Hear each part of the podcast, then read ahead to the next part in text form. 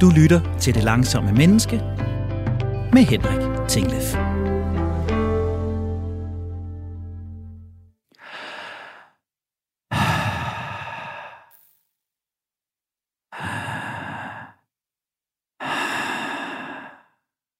Vi gør det mere end 500 milliarder gange i løbet af livet. 20.000 gange i døgnet, 12 gange i minuttet. Vi trækker vejret. Noget af det mest naturlige, mest menneskelige, mest automatiske, og noget af det, vi hurtige mennesker har det med at spolere. Noget af det, jeg ved, at jeg har det med at spolere. Og det er dumt, for det her, det er vidderligt en af de ting, jeg godt ved. Et af de områder, jeg har en masse viden om, men alligevel ikke formår at gøre noget ved. I virkeligheden så ved vi det jo godt, alle sammen. Vejrtrækning er central for vores velbefindende. Vi siger det faktisk også ofte til hinanden, når vi er presset eller forhastede. Træk vejret, siger vi. Tag lige en dyb indånding. Men hvor ofte gør vi det rent faktisk? Jeg har mere end én gang, nej, mere end 10, 20, 100. Jeg har mere end 100 gange fundet mig selv foran computeren med anspændt åndedræt og trykken for brystet. Jeg har mindst lige så mange gange oplevet at fare omkring derhjemme og håndtere madlavning, lektiehjælp, sms-korrespondencer og pludselig observeret, at min vejrtrækning har været anspændt og overfladisk og hektisk. Jeg har prøvet at tage et par dybe åndedrag, husket det der med maven, lad luften komme helt ned, og jeg har mindet mig om, at dybe, beroligende åndedrag på alle måder er godt for mennesker, og særligt for os, der vil være langsommere. Videnskaben siger det også tydeligt. Der er videnskabelig dokumentation for roligere adfærd, bedre håndtering af stress og negative følelser, større modstandskraft, flere positive følelser og sågar lavere blodtryk, hvis altså bare vi trækker vejret roligt. Alligevel så er det noget af det, jeg glemmer. Noget, jeg ignorerer. Noget, jeg ikke tager mig tid og opmærksomhed til. Men øh, sådan skal det ikke være længere. I dag, der gør jeg noget ved det. Nu vil jeg gøre det bedre. Nu vil jeg gøre det langsommere.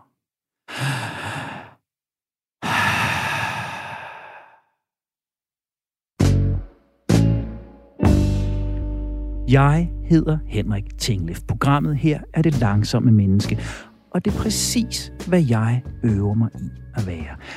Rejsen er rigtig lang endnu, men den bliver mere og mere lærerig, og jeg er rigtig glad for, at du følger med mig. Dagens emne er langsomlighed og åndedræt. Det dybe, beroligende åndedræt. Det almindelige åndedræt. Den vejrtrækning, der giver dig og mig liv. Og det, der nu også giver et langsommere liv. Sammen med mine gæster forsøger jeg at kaste lys over, hvad kan åndedrætstræning gøre for det langsomme menneske? Hvad gør jeg, hvis jeg ikke vil være hverken yogi eller spirituel? Hvordan foregår åndedrætstræning egentlig sådan for helt almindelige mennesker som dig og mig? Og kan man virkelig både være psykolog og fridykker?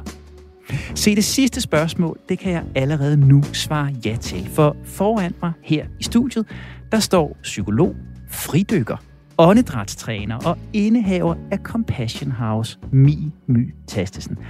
Rigtig hjertelig velkommen til Mi. Tak, Henrik. Mi, du har arbejdet med åndedrættet i mere end fem år. Du underviser, laver træning og terapi, og du er internationalt anerkendt for din åndedrætstræning. Og vi, vi, kan, vi kan lige så godt kaste os øh, hovedkult øh, ud i det. Vi kan lige så godt gå direkte til den. Mi, kan vi to på nogen måde gøre noget lige nu? Kan vi bruge åndedrættet lige nu til at sikre os en god samtale de næste 20 minutter? Det kan vi. Faktisk kan man sige, at hver eneste gang, at vi begynder at skulle ændre lidt på vores åndedræt, arbejde med vores åndedræt, så er første skridt opmærksomheden. Så i vores samtale, der kan vi være opmærksomme på, hov, er der noget tidspunkt, hvor at jeg begynder at trække vejret hurtigt? Er der noget tidspunkt, hvor jeg går i stå i mit åndedræt? Så i virkeligheden kan man sige, at det bliver lidt en form for todelt opmærksomhed på selve samtalen og det at lytte, men samtidig også på åndedrættet. Oh, jeg er jeg er allerede øh, stærkt udfordret, så, så hvis jeg ikke skal blive stresset hen over de næste 20 minutter, Mie, er der, hvad skal jeg gøre? Du står her foran mig. Skal jeg stille mig anderledes? Skal jeg trække vejret anderledes? Hvad er dit helt konkrete råd til mig her nu? I en samtale er det langsomlige åndedræt altid at foretrække. Så hvis du opdager, nu trækker jeg vejret hurtigt, så kan du forsøge at justere bare en lille smule i tempoet. Det vil hjælpe dig. Andreas nikker ude fra regien. Jeg tror, jeg får en lille besked i øret på, at det er en god idé at gøre. Jeg er opmærksom på mit åndedrag i, i vores øh, samtale. Jeg kan faktisk mærke, at jeg taler lidt langsommere nu, fordi jeg forsøger at være opmærksom på det. Men jeg er nødt til at starte med at spørge dig. Når nu jeg ved fagligt så meget om åndedræt og hvad det gør ved os, hvorfor pokker træner jeg det så ikke noget mere? Og hvorfor gør vi mennesker ikke mere ud af vores åndedræt, end, end mange af os gør? Jeg tror i virkeligheden, der er flere ting i det, men altså, da jeg startede med at arbejde med åndedrættet, så var der tit nogen, der sådan grinede, da jeg sagde, at jeg var åndedrætsterapeut. Og jeg, lærte, og jeg lærer folk at trække vejret, så det er sådan, det gør vi jo hele tiden, ha, ha, ha. Men i virkeligheden er det jo, tror jeg, fordi der er mange, der undervurderer effekten af det. Så der er mange, der tænker, hvorfor er det egentlig, at det skulle være hjælpsomt at trække vejret på en anden måde? Det sker jo helt automatisk. Og selvom vi så får en ny viden, selvom vi faktisk bliver klogere, som du også beskriver, at du ved det faktisk fagligt, forskningen viser faktisk også, at det virker, men alligevel er der den der forhindring. Og det er jo tit og ofte, når vi går i gang med sådan nogle ting, så mærker vi en modstand. Og i virkeligheden er det måske også kroppens måde at fortælle lidt, og sindets måde at fortælle lidt, hmm, det her, det føles en lille smule farligt.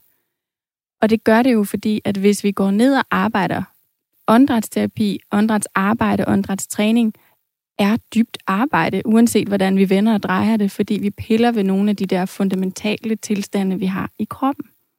Så det vil sige, at hvis vi bare mærker, at jeg trækker vejret langsommere, så mærker vi modstand. Så derfor er det nogle gange nemmere at bare sige, det gør jeg næste dag, eller det gør jeg i morgen. Så du siger til mig, at det er faktisk helt naturligt, at det er unaturligt for mig at arbejde med noget, der er helt naturligt. Lige præcis. Mi, jeg har flere gange hørt dig sige noget, som lyder rigtig klogt. Jeg har hørt dig sige, åndedrættet er kontrasten til det liv, vi ellers lever. Og det jeg jo faktisk ønsker med det her program, det er jo i den grad at skabe en kontrast til det liv, jeg lever, det liv, som rigtig mange af os lever lige nu. Så prøv at uddybe lidt for lytterne og mig, Mie. Hvad ligger der i udsagnet? Åndedrættet er kontrasten til det liv, vi lever. Hvad ligger der i det for dig? Jamen det, der ligger i det, det er, at, at vi jo, jeg tænker også alene det, at der er brug for et program, der hedder Det langsomme menneske, det siger jo noget om, hvilken hastighed mange af os har i vores hverdag. Vi lever i en tid, hvor vi bliver konstant bombarderet med informationer. Sociale medier har vi. Vi har rigtig, rigtig meget, som hele tiden påvirker os som menneske. Og man kan sige, at vores hjerner har faktisk overhovedet ikke fulgt med den, med den udvikling. Så vi er nødt til på en eller anden måde at få fat i noget, som kan skabe kontrasten. Og lige nøjagtigt åndedrættet er fuldstændig genialt til det. Øhm, og her plejer jeg altid at bruge sådan fridykkermetaforen, fordi ja, det var virkelig det var virkelig noget af det, jeg opdagede, da jeg begyndte at beskæftige mig med fridykning. Hvilket jeg i øvrigt i starten havde utrolig meget modstand på, fordi jeg havde en oplevelse af, at det handlede om mere præstation. Nu skulle jeg også til at dykke dybt og langt, og, og jeg var egentlig træt af det her med at hele tiden at skulle gøre mere. Men det, jeg opdagede allerede ved den første session i, i øh, fridykning, var, at i fridykning kommer du ingen vegne, hvis du forser, hvis du ikke lytter til din krop og til dit sind, og hvis du ikke sætter tempoet ned og finder ind i roen. Og på den måde tænker jeg, at vi kan bruge vores åndedræt til at, at være netop den der kontrast til det hurtige. Fordi i virkeligheden kan man sige, at hvis vi gerne vil bevare overblikket i vores dagligdag, hvis vi gerne vil kunne være nærværende og i kontakt med de mennesker omkring os, træffe kloge beslutninger, så er vi nødt til at have fat i den del af os. Så jeg, jeg synes, det er en fantastisk metafor på, hvordan er det egentlig, vi kan bruge åndedrættet, fridykningen til faktisk også at leve vores dagligdagsliv. Så for et menneske som mig, der har en default mode, der hedder hurtigere, højere, stærkere, der hedder, hvis jeg skal gennemføre det her, så presser jeg mere på. Hvad er det så, du siger, åndedrættet lærer mig? Hvad er det, jeg skal lytte til i åndedrættet? Du skal lytte til det, at hvis du gerne vil princippet kunne præstere åndedrætsmæssigt, så er du faktisk nødt til at læne dig ind i det langsommelige, som du allerede er i gang med jo, og læne dig ind i roen og væren med det, der er lige nu og her. Og, og det er fuldstændig umuligt at forsere. Så hvis du gerne vil præstere mere i fridykning, så er du nødt til at tage nogle små skridt. Du kan ikke gå ud fra den ene dag til den anden og dykke 200 meter langt, for eksempel. Det kræver meget lang træning, og det er små bitte skridt. Og det er også det, det handler om i vores hverdag, når vi skal bruge vores åndedræt.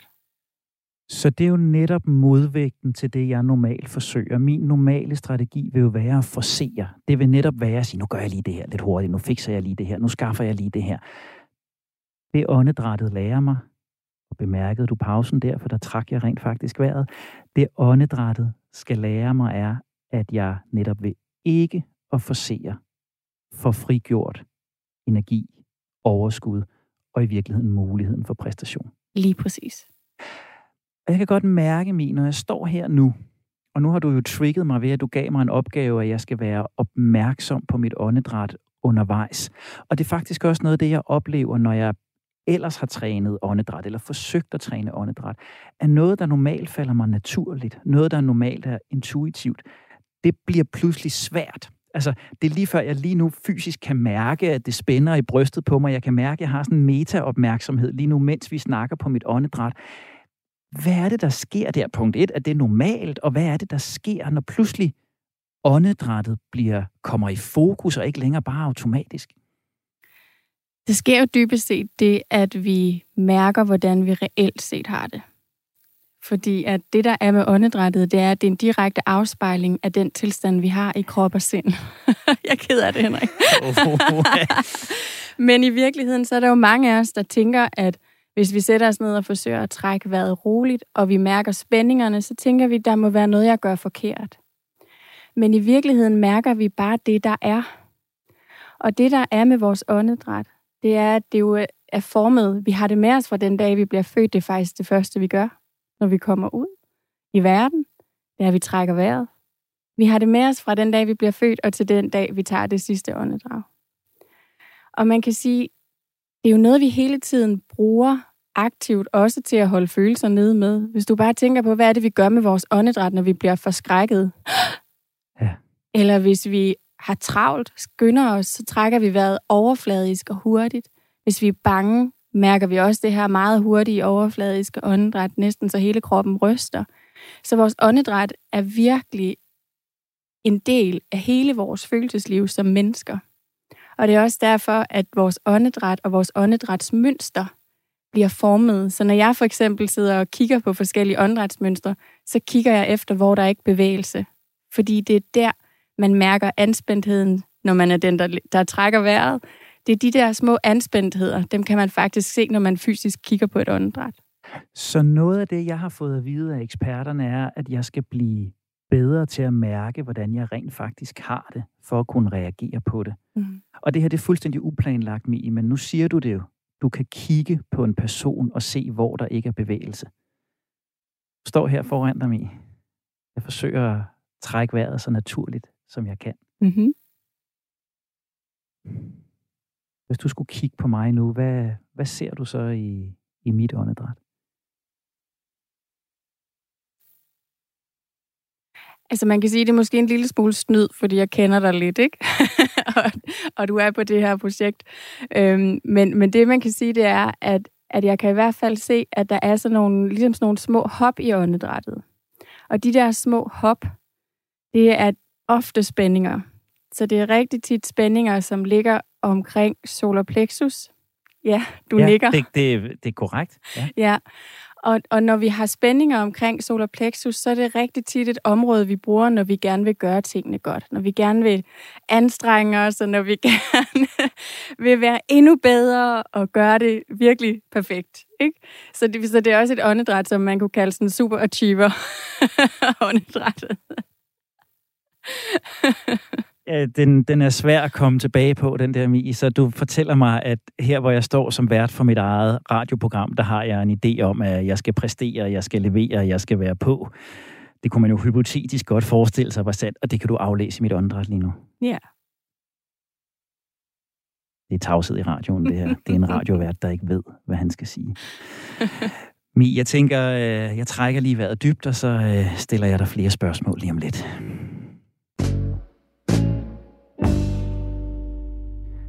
Du lytter til det langsomme menneske på Radio 4. Jeg er lige nu i hænderne på psykolog, fridykker, åndedrætstræner Mi My Tastesen.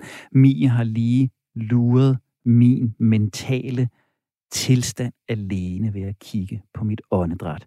Jeg er en lille smule chokeret, det vil du nok også kunne læse på mit åndedræt lige nu. Men Mi, en del af det her langsomlighedsprojekt for mig, det handler jo ikke om langsomlighed for langsomlighedens skyld. Det handler også om at få følgevirkning ud af, ud af det, rent faktisk få det bedre, være gladere, trives.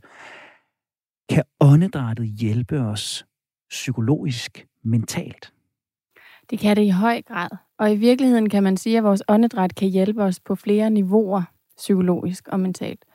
Fordi at den første del er som sagt det, som, som man kan gå i gang med, uden overhovedet at dykke særligt dybt ned i det. Men det er bare alene det at være opmærksom på, Hvordan trækker jeg vejret?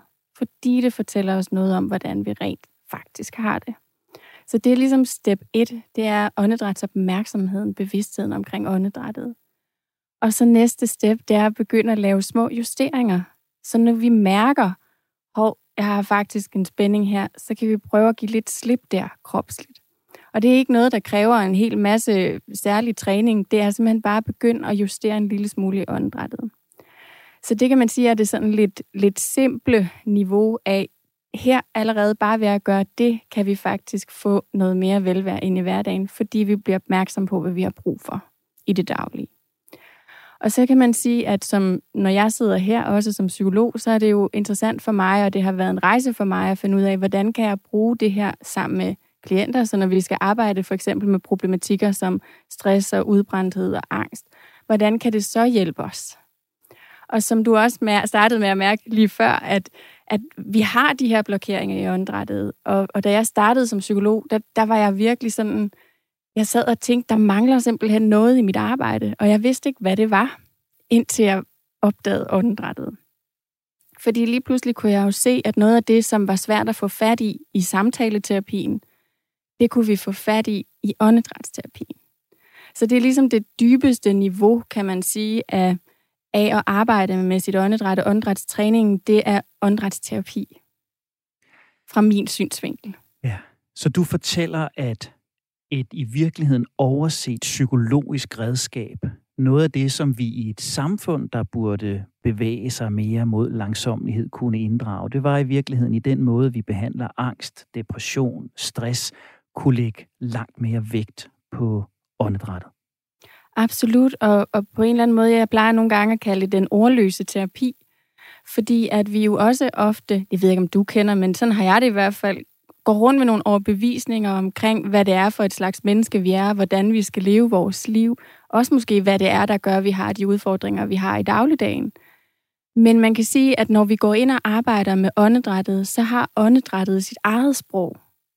Det viser nogle gange noget andet end det, som vi tror, og når vi så begynder at stille og roligt få åbnet for de her kropslige blokeringer, for kroppen husker, ikke? Altså, den husker virkelig alle de der små, bitte episoder, der har været i vores liv, som har påvirket os. Men når vi angriber det fra den vinkel, så er det ordløst og historieløst, hvis man kan sige det sådan. Så vi kan få lov til at arbejde meget mere sådan rent følelsesmæssigt. Og så bliver jeg ved med at have den sætning kørende i hovedet. Du fortæller mig, at åndedrættet er spejlet af, hvordan jeg rent faktisk har det. Åndedrættet er en af vejene til, at jeg kan finde ud af, hvad er det rent faktisk, jeg skal arbejde med. Mm. Om et kort øjeblik skal vi høre gode historier om, hvad der kan ske i et stykke udviklingsarbejde, hvor man netop fokuserer på åndedrættet.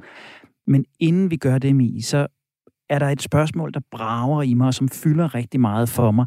Noget af det, som holder mig fra at arbejde med åndedrættet. For mig bliver det meget hurtigt spirituelt. Det bliver yoga og løse gevanter. Øh, det bliver øh, templer og bådebroer.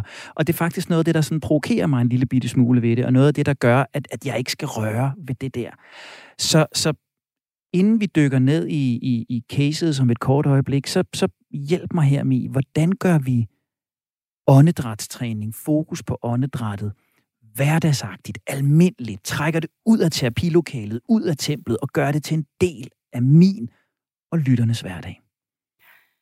Faktisk, så, så når du siger det her, så kommer jeg til at tænke på, på en af mine egne missioner i forhold til åndedrætsarbejdet, fordi at, at jeg er selv uddannet øh, på en uddannelse, som var meget spirituel, og jeg mærkede bagefter, at, at jeg synes, det var skønt på mange måder, men jeg mærkede netop spørgsmålet, hvordan får jeg det her ud til alle de mennesker, der går derude, som har brug for og deres åndedræt, men som jo ikke nødvendigvis er interesseret i at sidde her i en rundkreds. Præcis. Ingen rundkreds til mig. Ingen rundkreds til dig, Henrik.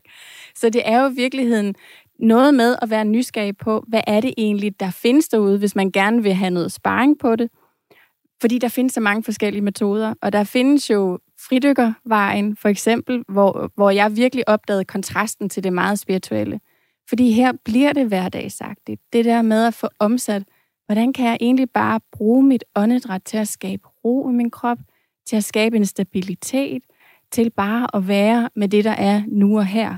Helt uden nogen som helst lille i turbaner eller noget som helst andet, men bare det at være opmærksom på alt det fede, mit åndedræt kan, uden al indpakningen i glimmer.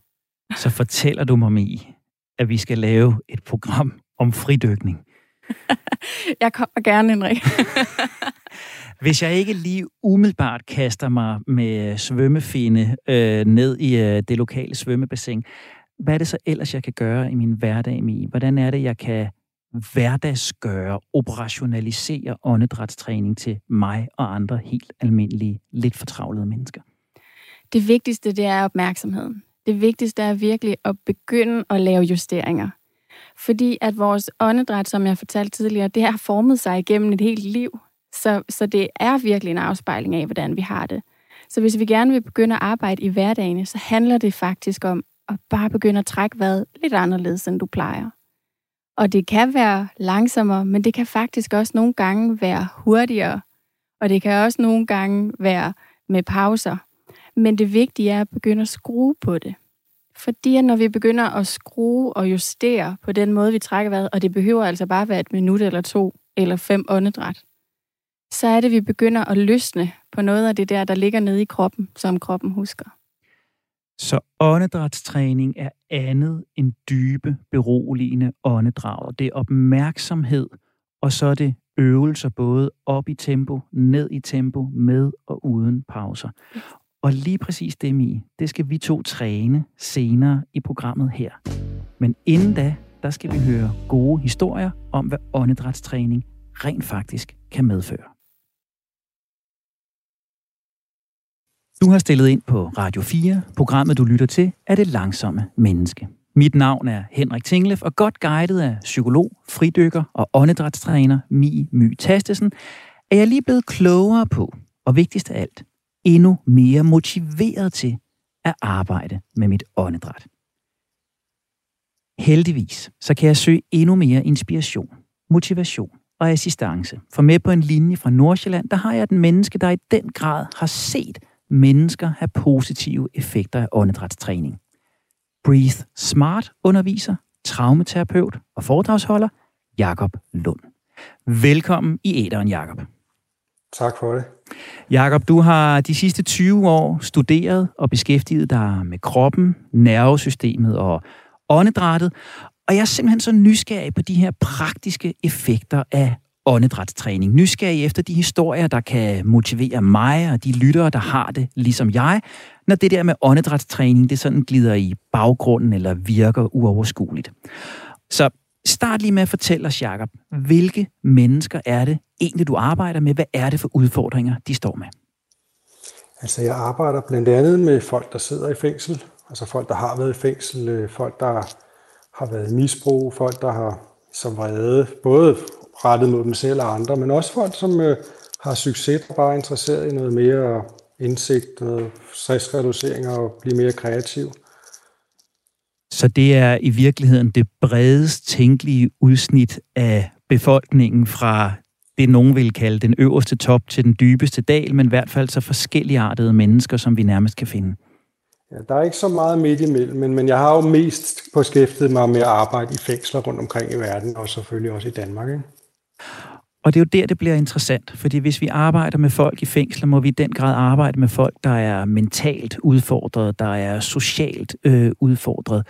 Så, så prøv at fortælle os, Jacob, når du har arbejdet med de her mennesker, hvad er det for effekter, du ser i forhold til ro, nærvær, opmærksomhed, koncentration, trivsel, livskvalitet? Hvad er det for effekter, du ser, når du arbejder med åndedrættet med de her mennesker? Altså det, er, det, der, det, der er ret interessant, der i Østen, der, der, der er noget et ord, ligesom vejrtrækning, som er synonym med livet faktisk. Ikke? Så det er virkelig sådan, at når, når vi arbejder med åndedrættet, så kan vi simpelthen gå ind og, og ændre på, på den livskvalitet, som man har. Ikke? Øh, det er der Stephen Porges, en professor i, i nervesystemet, han, han siger også, at når du ændrer din vejrtrækning, så kan du ændre den måde, du ser verden på. Wow. Og der vil jeg også bare lige tilføje, at når du ændrer din vejrtrækning, så kan du ændre den måde, du relaterer til dig selv på. Ja. Dine tanker, følelser, historie. Så, så du ser folk ændre liv ved at ja, ja. begynde med åndedrætstræning? Det, det gør jeg. Og øhm, jeg er faktisk ret begejstret for den titel, som I har, ikke? Det, det langsomme menneske der, fordi at det letteste i hele verden for, for et menneske og et nervesystem, det er at producere de kemikalier, der får, til, får os til at speede op. Men at producere de kemikalier få nervesystemet gå derned, hvor at, at øh, vi producerer de kemikalier, der får, til, får os til at speede ned, der får os til at connecte bedre med os selv og connecte med andre. Det er her åndedrættet kommer ind i billedet. Ja. Og jo, der er nogle mange helt forskellige historier, som, som man kan fortælle. For nylig her har jeg haft en, øh, en, øh, en pige, har også arbejdet med, med, med kvinder, der har været prostituerede blandt andet, som, øh, som har arbejdet med det her. Og øh, der har haft en, som, som arbejder som eskort øh, igennem mange år. Og så efter hun begyndte at arbejde med værtræng, så blev hun altså så connected til sig selv, at lige pludselig en dag, midt i akten der, så kunne hun simpelthen bare ikke mere. Og så, så kunne hun simpelthen ikke, øh, hun, var, hun kunne simpelthen ikke lukke af for sig selv mere, og så måtte hun simpelthen skifte karriere, hvis man kan sige det sådan. Wow. Og hun har ikke øh, været i det sidenhen. Så det er i den grad et eksempel på at ændre liv ved at fokusere på åndedræt.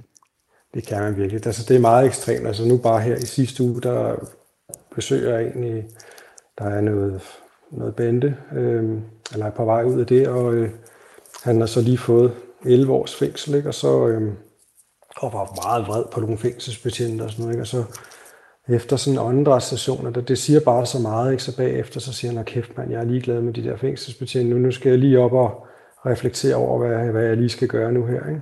Så det kan simpelthen bare få en til at ændre fokus fra hvor man ligesom står. Ikke? Det, det, det er ret fascinerende. Det er det virkelig. Og det, du beskriver der, det er jo også et skift i fokus fra noget ydre, noget eksternt, noget, der generer mig i verden, til noget, der måske i højere grad handler om mig selv, og noget, jeg har en højere grad af mulighed for at påvirke? I, i den grad, i den grad. Altså, du, du, du ændrer simpelthen din... Øh, så du vækker det, man kalder interoception. Ikke? Du bliver, der bliver simpelthen stærkere signaler af, af følelsen, af signaler, der kommer inden for din krop, så du kan blive bedre til at lytte til de signaler. Og det gælder også en, en bedre øh, mavefornemmelse, bedre signaler for, hvad der er rigtigt og forkert. Ikke? Og man kommer ud af alarmberedskaber derhen, hvor man rent faktisk, hvor de dele af kroppen, som kan få en til at komme online, de bliver aktiveret. Ikke? Kroppen har en evne til at hele ret mange ting, hvis man bare giver kroppen de rigtige betingelser. Jeg øh, står og taber mailet næsten her, og bare står og tænker mit eget liv igennem, og tænker, at noget af det, der måske netop får mig til at blive ved hele tiden og holde tempoet højt oppe, er jo i virkeligheden det her hele tiden, jeg rækker ud til nye mennesker, nye projekter, sætter nye ting i gang. ville jeg ved at træne, som for eksempel du træner med, med de mennesker, du arbejder med, eller bare træne på åndedrættet, vil jeg blive bedre til at skrue ned for min radar, skrue ned for min igangsættertrang, og blive bedre til bare at fokusere på mig selv og hvordan jeg har det? Prøv at høre, nu, nu hedder det det langsomme menneske, så som jeg siger, det hurtige menneske skal jo have noget, der er vildt. Det hurtige menneske skal have noget, der er høj intensitet, noget ekstremt, fyldes op udefra, ikke? og bekræftes udefra, ikke? Jo, tak. For at føle sig i live. For at føle sig i live, og der vil jeg sige, at øh, det, der bare er så vildt, ikke? hvis jeg skal sige noget, der er vildt og ekstremt, ikke? Og så kan man sidde, når, hvis man har arbejdet med, med åndedræt i længere tid, det er klart, det, det kræver noget commitment, men der kan man sidde hjemme i, i, sin, i sin kedelige stue med, med slukket fjernsyn og lukkede øjne, og så kan man sidde og sige, hold kæft mand, det her det er vildt. Ikke? Ja. Det her det er vildt, fordi der er en, der er, der er en connection, ikke? Og, og det er ikke et ego-trip, fordi den connection, du får med dig selv, den kan du tage med ud i verden, den gør også, at vi bliver dybere connected med andre mennesker, og også at vi faktisk bliver dybere connected med naturen. Min påstand er, at grunden til, at vi kan ødelægge naturen maksimum, som vi gør, det er, fordi vi ikke føler os forbundet til den. Så, og det er det, jeg ser jo. Når folk bliver mere connected og, og får en, en større selvfølelse gennem at arbejde på den måde, jamen så lige pludselig så kan man mærke, når der er noget, der ikke er godt for en, meget hurtigt kan man mærke de alarmklokker, når de ringer. Ikke? Jakob, jeg ved godt, det er måske et lidt det hurtige menneskes øh, spørgsmål, men det er jo nu engang tidligt i min udviklingsproces her. Jeg har simpelthen lyst til at spørge dig, hvad er den vildeste forandring, du har set? Jeg har brug for det her forbillede, motivation til, at jeg skal gå i gang med det her arbejde, og, og Mi har fyldt på mig i 20 minutter, du har lige i den grad fyldt, fyldt på mig. Men, men hvad er den vildeste forandring, personlige udviklingshistorie, du har set, Jakob, i dit arbejde? Altså udover det vildeste, at man kan sidde med sig selv og sige, fuck, det er vildt det her. Det er vildt. Så er der selvfølgelig mange ting, der er vilde. Altså, jeg synes faktisk, det er ret, noget jeg faktisk synes er vildt. Jeg ved godt, du vil have historien, men noget jeg synes er vildt, det er, at nu arbejder vi med sådan en teknik, der hedder Sudarshan Kriya, og det, det, der er vildt, det er, at hvis folk gør det, altså det er jo, og det er jo det, der, der, kan, der er udfordringen, hvis man rent faktisk gør det, og får integreret det i sin dagligdag, ikke, så er det næsten alle, der kan skabe en kæmpe stor forandring. Det synes jeg er vildt.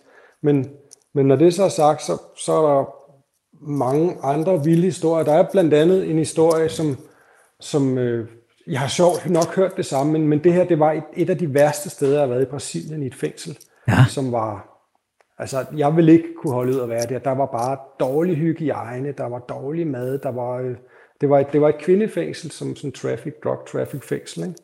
Og der var der lavet vi et, et længere program, ikke? og der var en dame, der sagde, og det, det, synes, det var virkelig noget, der ramte mig. Hun sagde, jeg føler mig mere fri, end jeg nogensinde har været før. Selvom jeg var udenfor, så føler jeg mig mere fri lige her, hvor jeg sidder nu. Og det synes jeg er ret vildt. I sådan nogle omgivelser, som er så, altså groteske, så kan man sidde og have den følelse der, fordi man har connectet til et andet sted i sig selv. Ikke? Og det, det synes jeg var ret vildt, faktisk. Ikke? Og jeg tænker, at det er jo netop en del af den rejse, jeg også skal ud på, i stedet for at søge bekræftelsen, opmærksomheden, præstationerne ude i verden, så i højere grad kunne finde dem inde i mig selv. Det er det, du fortæller mig, at åndedrættet kan være en vej til. Jakob, sit sidste spørgsmål. Beviset for, at jeg findes. Ja, beviset, beviset for, at jeg for, findes. Det at jeg findes. Ja. Og de signaler kan man altså få adgang til. Og det er bare så fascinerende. Altså, jeg har lavet det i 20 år, jeg kan stadigvæk være lige så fascineret af det hver dag. Det, det er virkelig... Det er stort. Jakob, et sidste spørgsmål, jeg gerne vil, vil stille dig, fordi jeg er jo ikke den eneste, der har det på denne her måde, og du siger det selv, hvis man committer sig til det her, hvis man kommer i gang med det. Fra dit faglige ståsted, med din erfaring, hvad vil være det første, det nemmeste, det mest simple for lytterne og jeg at tilgå, hvis vi nu skulle implementere åndedrætstræning i vores hverdag? Hvor skal vi starte? Ja, altså, der er jo virkelig, der, der, er, der er super mange dygtige folk til at lave de her ting. Ikke? Men lige, jeg synes også i øjeblikket, der, der er rigtig mange øh, hjemmebrygger ude på de sociale medier. Det er i hvert fald vigtigt, at man lærer fra en, man ligesom har en tillid til. Ikke? Men, men en ting, som er let og som, som virkelig har en, øh, en stærk funktion, det er for det første at fokusere på udåndingen, Gør udåndingen langsom, og gør udåndingen længere end ens indånding. Det giver altså en, en, en øh, det påvirker vores vagusnerve, altså vores, vores evne til at komme ned i det mere parasympatiske, der hvor vi slapper af, der hvor vi kan fokusere mere. Ikke? Så simpelthen sidde i bare med nogle minutter, fokusere på udåndingen, gør udåndingen lidt længere end indåndingen. Det skulle den helst være, men i dag, er der, når der er meget stress, så er der ofte en ubalance i det. Ikke? Så langsom udånding igen og igen, at sidde i en periode der, hvor man bare sidder med lukkede øjne, observerer luften, der går ind ud af gennem næsen, gør udåndingen langsommere og længere. Der, det, har en, det kan have en rigtig god effekt. Jeg havde en, en, en, en bekendt, som er, er kirurg, og han sagde, når han opererede, han skulle have hans hånd til at være helt stille, så lavede han længere udånding end indånding, og så kunne hans hånd være helt stille, så han kunne operere optimalt. Så det er virkelig noget, der, der giver en et, et virkelig stærkt fokus, men et fokus, som ikke er anstrengt, som faktisk er afslappet samtidig. Jeg står og fokuserer på min udånding. Jeg prøver at være langsom i min udånding. Jakob Lund, Breathe Smart underviser, traumaterapeut og foredragsholder. Tusind tak, fordi du vil medvirke. Tak for din inspiration. Jeg har ikke fængsler, jeg skal gøre mig fri af, men jeg er meget mere motiveret til at gå i gang med åndedrætstræning. Tusind tak, Jacob. Selv tak. Din radio står lige nu på det langsomme menneske på Radio 4. Det her er programmet, der hjælper dig og mig med at skrue ned for tempoet og op for livskvaliteten og med at genvinde pusten. Jeg hedder Henrik Tinglef, og med mig i studiet i dag, der har jeg psykolog, fridykker, åndedrætstræner og indehaver af Compassion House, Mie My Tastesen. Og Mie, vi er nået til det øjeblik, som jeg har været allermest spændt på i øh, denne her programrække indtil nu. Fordi de næste 16-17 minutter, der overlader jeg roret fuldstændig til dig. Du har inspireret mig, Jakob Lund har inspireret mig. Jeg begge to fortalt mig, at åndedrættet er vejen til, at jeg kan blive et langsommere menneske. Så der er jo ikke andet for, end at gå i gang. Som I, jeg øh, overlader hovedmikrofonen til dig. I'm all yours. Tak, Henrik. Og det er jo næsten lige før, man skulle tro, at Jakob og jeg havde lavet en plan sammen i forhold til din åndedrætstræning. Fordi at den første øvelse, vi skal lave, handler faktisk om den her lange udånding, som også Jakob beskrev. Super. Det er en sammensværgelse omkring mig, fornemmer jeg. Ja. Det er en sammensværgelse. Men den første ting, det er, at når vi laver åndedrætsarbejde for ligesom at hjælpe vores krop en lille smule, så kan det være lidt hjælpsomt at sidde ned. Ja. Så øh, nu står du op lige ja. nu, Henrik, ja. men jeg vil gerne bede dig om at sætte dig ned. Jeg finder en stol. Øjeblik. Sådan her. Godt. Yes, Skal jeg sidde præcis. på nogen bestemt måde? Øhm, her i den første øvelse kan det være øh, godt, at du lige finder ind i en stilling, hvor du sådan er oprejst, men samtidig også er lidt sådan afslappet i kroppen, fordi det er svært at trække vejret rigtig meget igennem, hvis vi sidder og spænder i alle mulige muskler undervejs. Okay. Yes. Ja. Og hvis det er okay og trygt for dig, så kan du lukke øjnene. Og ellers så kan du finde et sted, hvor du bare lige lader dit blik hvile et øjeblik. Hvis jeg bare lader blikket hvile, så kigger jeg ud på Andreas. Det går ikke. Jeg lukker øjnene, så føler jeg mig mere tryg. Det er godt. Så start stille og roligt med at trække vejret ind igennem næsen. Og lad udåndingen langsomt ud. Og du må gerne eksperimentere lidt med, om det føles rarest at lave din udånding gennem næsen eller gennem munden.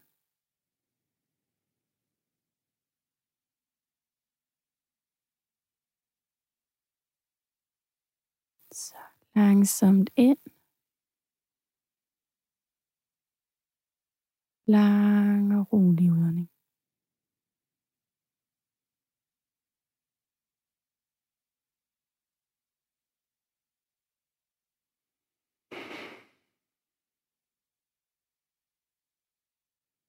Og det er vigtigt at huske på, at det er altså ikke noget, du kan gøre forkert. Så det er ikke sådan, så at jeg efterfølgende kommer til at sige til dig, om du klarede det rigtigt eller forkert. må jeg godt sige nu, det var faktisk en tanke, jeg havde, om jeg nu gjorde det rigtigt. Ja. Hvilket de fleste har.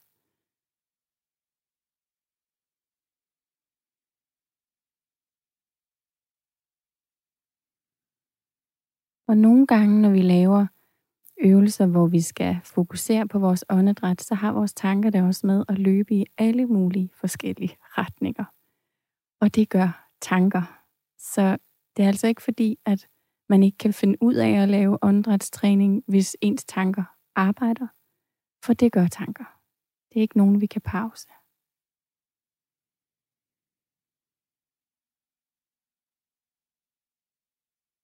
Ind igennem næsen. Lang og rolig udånding.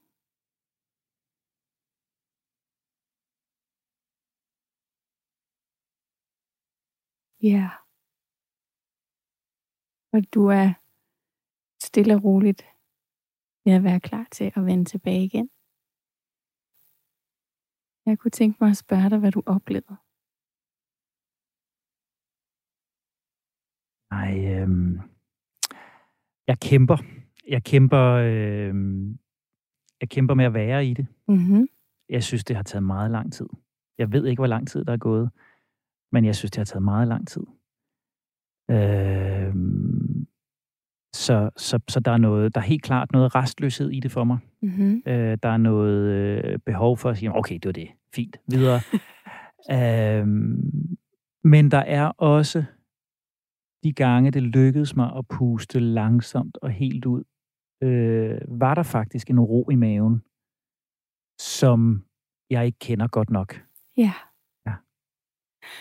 Og jeg er simpelthen så glad for, at du er ærlig, og at du siger, at du kæmper med det, fordi at lige nøjagtigt den oplevelse, du sidder med her, er noget af det, der kan afholde folk derude, og dem jeg arbejder med, fra at gå videre med det. Fordi som du også beskrev, da vi startede programmet med at tale om åndedrættet, det er, at ofte så kommer vi også i kontakt med spændingerne, måske uroen, og med den her fornemmelse af ikke rigtig at kunne finde ind i roen, ikke? Jeg bliver stresset af det. Altså, jeg, jeg føler simpelthen behov for at, øh, at gøre noget, og, og, øh, og jeg får virkelig lyst til at tage programvært-hatten på og sige, nu kigger jeg også lige ned, vi er x minutter henne, nu skal vi også til at runde af, der skal også være tid til. Jeg, jeg får behov for at handle mig ud af det, fordi Ja. det er simpelthen ubehageligt. Lige præcis. Og samtidig kan man sige, at det er jo en enormt vigtig information, at det lige præcis er det, der dukker op for dig, som, som jo har beskrevet, hvordan det også er en ting, du gør i din hverdag, handler. Fuldstændig. Ikke? Så, så, så det der med at komme i kontakt med åndedrættet, det viser jo lige præcis, hvordan er det egentlig, der er at være i dig lige nu og her. ikke? Og det her er årsagen til, hvis ikke du sad foran mig nu, øh, og, og hvis ikke programmet stadigvæk havde tid til, at jeg vidste, du kunne lave flere øvelser med mig, så vil jeg også slutte her og sige, Nå, men det, det, det var så det. Nu, nu har jeg prøvet det, og så kunne der meget nemt gå både to, tre og fire måneder, før jeg prøvede en gang mere. Præcis. Ja. Så det, jeg nu gerne vil prøve med dig, det er i virkeligheden en åndedrætsøvelse, som handler lidt mere om at få givet slip. Yes. Fordi at, at vi jo tit oplever de her spændinger kropsligt, så kan det faktisk være super, super svært at gøre vores åndedræt langsomt. Fordi vi møder jo lige med det samme modstand. Fuldstændig. Alt det der, der ligger i kroppen, det møder vi. Ja. Så nu skal jeg introducere dig for en lidt anden måde at gøre det på. Ja, jeg er klar. Og her er det ikke så vigtigt, hvordan du sidder, men det er vigtigt, at du sidder rart. Okay. Så hvis du kan finde ind i en måde, hvor du sådan kan føle, at ah, her er der lidt af, her er jeg lidt afslappet, og der er også gerne lidt plads til at få åndedrættet lidt længere ned i maven. Ja, okay. Jeg, jeg tror bare sådan, jeg lige rykker lidt tilbage i stolen her, og må jeg hænderne på bordet foran mig, så jeg sådan hviler lidt. Ja. Det, det er okay. Det kører. Perfekt. Ja. Og jeg får lyst til lige at sige, at, at i denne her øvelse er det særligt vigtigt at sidde ned eller ligge ned, fordi den øvelse, vi skal lave nu, der kan man altså godt blive lidt svimmel. Og det er ikke fordi, at, at der er noget galt, eller det er farligt. Det er simpelthen bare kroppen, der arbejder og giver slip på nogle spændinger. Så der er ikke noget farligt i det, men, men det er vigtigt, at man ikke lige gør det, når man sidder og kører bil eller noget andet. Kære lytter, jeg gør det her for dig. Hvis ikke jeg vender tilbage, så var det et led i en større mission. ja, Jeg er Så- klar. så det åndedræt, jeg guider dig i nu, er det cirkulære åndedræt. Ja.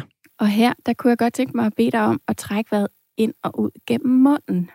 Ja, okay. Hvilket er lidt anderledes end det, vi tit plejer. Ja, okay. Så du trækker vejret ind og På udåndingen giver du bare slip. Så på indåndingen må du gerne bruge en lille smule krudt, og på udåndingen giver du slip.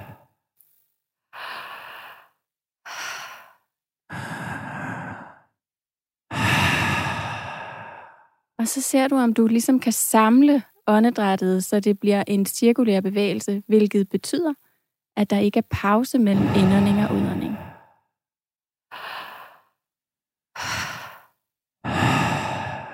Altså det, der motiverer mig lige nu, det er, at jeg ved, det er et lydmæssigt mareridt for Andreas ude i regien, men, men det, øh, det er det, der holder mig kørende. Men jeg prøver at gøre det cirkulært, det er okay. Ja. Og dit vigtigste fokus er at give slip på udåndingen. Giv slip i kroppen.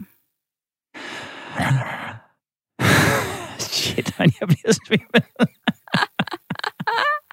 Det er godt. Så Jeg holder fysisk fat i bordpladen lige nu. Shit, mand.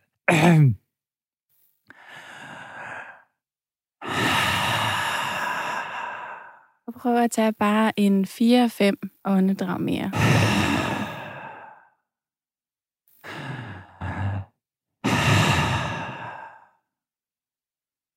Ja. Og lad langsomt og roligt dit åndedræt finde ind i en naturlig rytme igen.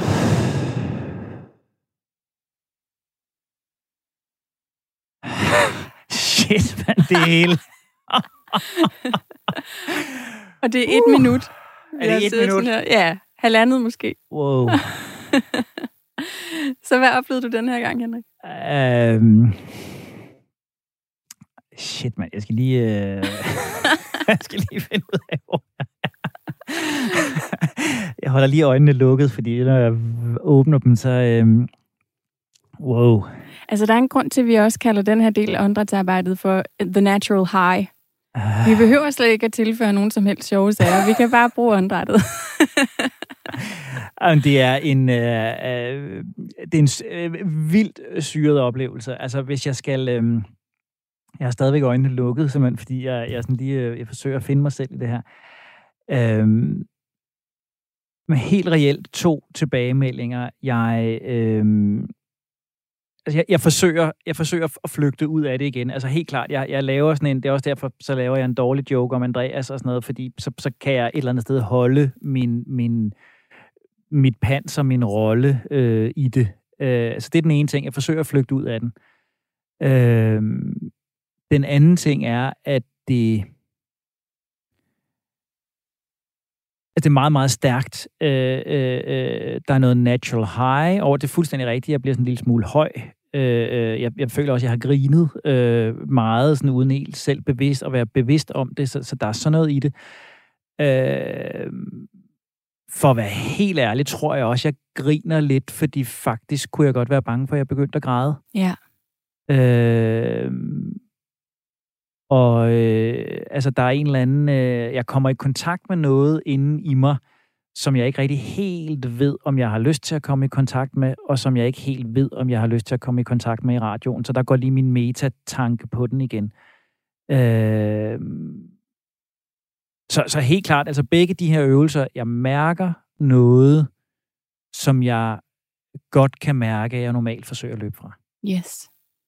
Og det er jo netop det, der er så vidunderligt ved åndedrættet som værktøj. Det er, at når vi... Du skal forestille dig, at den øvelse, jeg lige har lavet med dig i et minut, når jeg laver en fuld åndedrætssession i, i, min, i Compassion House, så ligger vi og trækker vejret sådan der i 45 minutter. Ja. og på et eller andet tidspunkt, det der er, det er, at i begyndelsen kan vi godt holde det væk mentalt, alt det der. Så kan vi godt lige lave en joke her, og ligge og bevæge os lidt. Og, men når vi bliver ved med at trække vejret på den her måde, så lige pludselig kommer vi ligesom ind i en kropslig tilstand, hvor vi giver lidt slip. Så vi bypasser hjernen og får lov til bare at arbejde. Og som du også siger, det kunne faktisk godt ligge en underliggende fornemmelse af, at du kunne komme til at græde. Det er ikke lige sikkert, at du har lyst til det i radioen. Men det er netop derfor, det er så virksomt. Ja. Det er fordi, vi får lynhurtigt fat i essensen af det der, der ligger og skaber vores adfærdsbøvl. Ja. det der, der er så svært at ændre i vores dagligdag.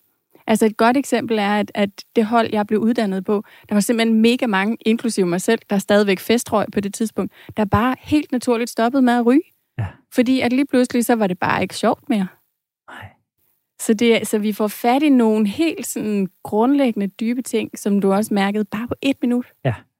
Jamen, det, det, er, det, er, det er ekstremt stærkt, og jeg skal, jeg skal virkelig fastholdes i det, fordi jeg får lyst til, jeg får lyst til at løbe væk. Lige præcis. Ja. Og det er jo også derfor, at, at vi sidder der jo altid, altså når man har en, jeg har altid meget få mennesker på en workshop for eksempel, fordi det er vigtigt, at man kan være der for den enkelte og hjælpe til de processer, der nu engang går i gang. Ikke? Ja. Mm-hmm. Villemie, nu har du stået og læst på mit kropssprog i dag, eller læst på, på mit mellemgulv og set, hvor, hvordan jeg trækker vejret. Hvor meget skulle der til? Hvor meget træning skulle jeg gennemføre, hvis, hvis jeg skulle begynde at mærke en effekt, hvis jeg skulle begynde at mærke en højere grad af kontakt til mit åndedræt, og, og det skulle begynde at have effekt på, at jeg blev langsommere? Jeg vil sige, at i virkeligheden, øhm, det kommer lidt an på, hvor dybt du gerne vil gå. Fordi jeg tror, at det, der ville kunne rykke allermest hurtigst, det var simpelthen at lave nogle fulde, lange sessioner. Så du når at få kontakt til det der, som du lige nu mærker, du har lyst til at løbe væk fra. Men i virkeligheden kan man også sige, at det er dernede, de sådan helt dybe forandringer ligger. Så jeg vil sige, at hvis du havde mod til det, så, øh, så er det der, du skal gribe det an, og det er der, du skal gå i gang. Som i på landsdækkende radio, der inviterer du mig nu til øh, åndedrætstræning. Det gør jeg, Henrik. Så vi aftaler nu, at vi laver et øh, opfølgende program med dig. Om der skal gå 6 eller 8 eller 10 uger, det må vi finde ud af. Men øh, ja tak, jeg vil gerne i åndedrætstræning. Jeg vil gerne tage en båndoptager med. Øh, og jeg vil gerne opleve, om åndedrættet kan give mig ikke bare en opmærksomhed på, hvordan jeg har det, men rent faktisk også en langsomlighed. Dejligt. Jeg glæder mig. Den kan jeg ikke løbe fra. Den her, det fornemmer jeg godt. Den kommer jeg til at hænge på. Og derfor skynder jeg mig at gøre det, som jeg altid har lyst til. Jeg tager min styrende, faglige kontrolhat på, fordi mi, inden vi slutter programmet helt for i dag, så skal vi omkring det, der er programmets nerve. Det er manifestet for det langsomme menneske. Vi forsøger at definere de leveregler, som det langsomme menneske skal følge, de pejlemærker, vi skal styre efter. Jeg fornemmer, at øh, en grundregel i hvert fald er opmærksomhed på åndedrættet. Mm-hmm. Men hvis vi sammen skulle opsummere den samtale, vi har haft her, og du sad og lyttede med på Jakob, hvad skal vi så skrive ind i manifestet for det langsomme menneske omkring åndedræt? Jeg tror, at det, jeg ville skrive ind, det var, at dit åndedræt altid er til rådighed. Og ved at skabe små, opmærksomme justeringer i dit åndedræt, så kan du faktisk skabe store forandringer i dit liv. Det små bliver stort. De små ting bliver store. Den lille forandring skaber den store forandring. Og jeg har lovet at indgå i åndedrætstræning. Jeg har lovet at gøre mig selv til forsøgsdyr, psykolog, fridykker og åndedrætstræner Mie My Tastesen. Det har været helt vildt skræmmende, men samtidig en udsøgt fornøjelse at have dig i studiet. Tusind, tusind tak, fordi du ville. Tak, fordi jeg måtte. Og det her, det bliver ordene for det langsomme menneske i dag. Jeg tror, jeg har fundet en vej, jeg er nødt til at forfølge. Jeg tror efterhånden, jeg har talt mig uden om længe nok. Jeg tror, jeg har gemt mig bag de store temaer og de brede principper.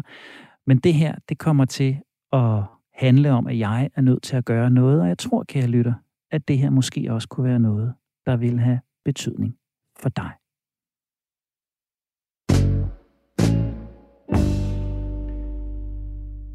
Husk, at du altid kan hente Det Langsomme Menneske på podcast, der hvor du henter dine podcasts, og så finder du det også på Radio 4-appen. Har du input, kommentarer eller interessante vinkler til langsommelighed, som vi skal tage et dybt åndedrag og kigge nærmere på, så kan du skrive direkte til redaktionen på langsom radio4.dk. Programmet her det er produceret af Only Human Media. Tak fordi du har investeret både din tid og din opmærksomhed i os.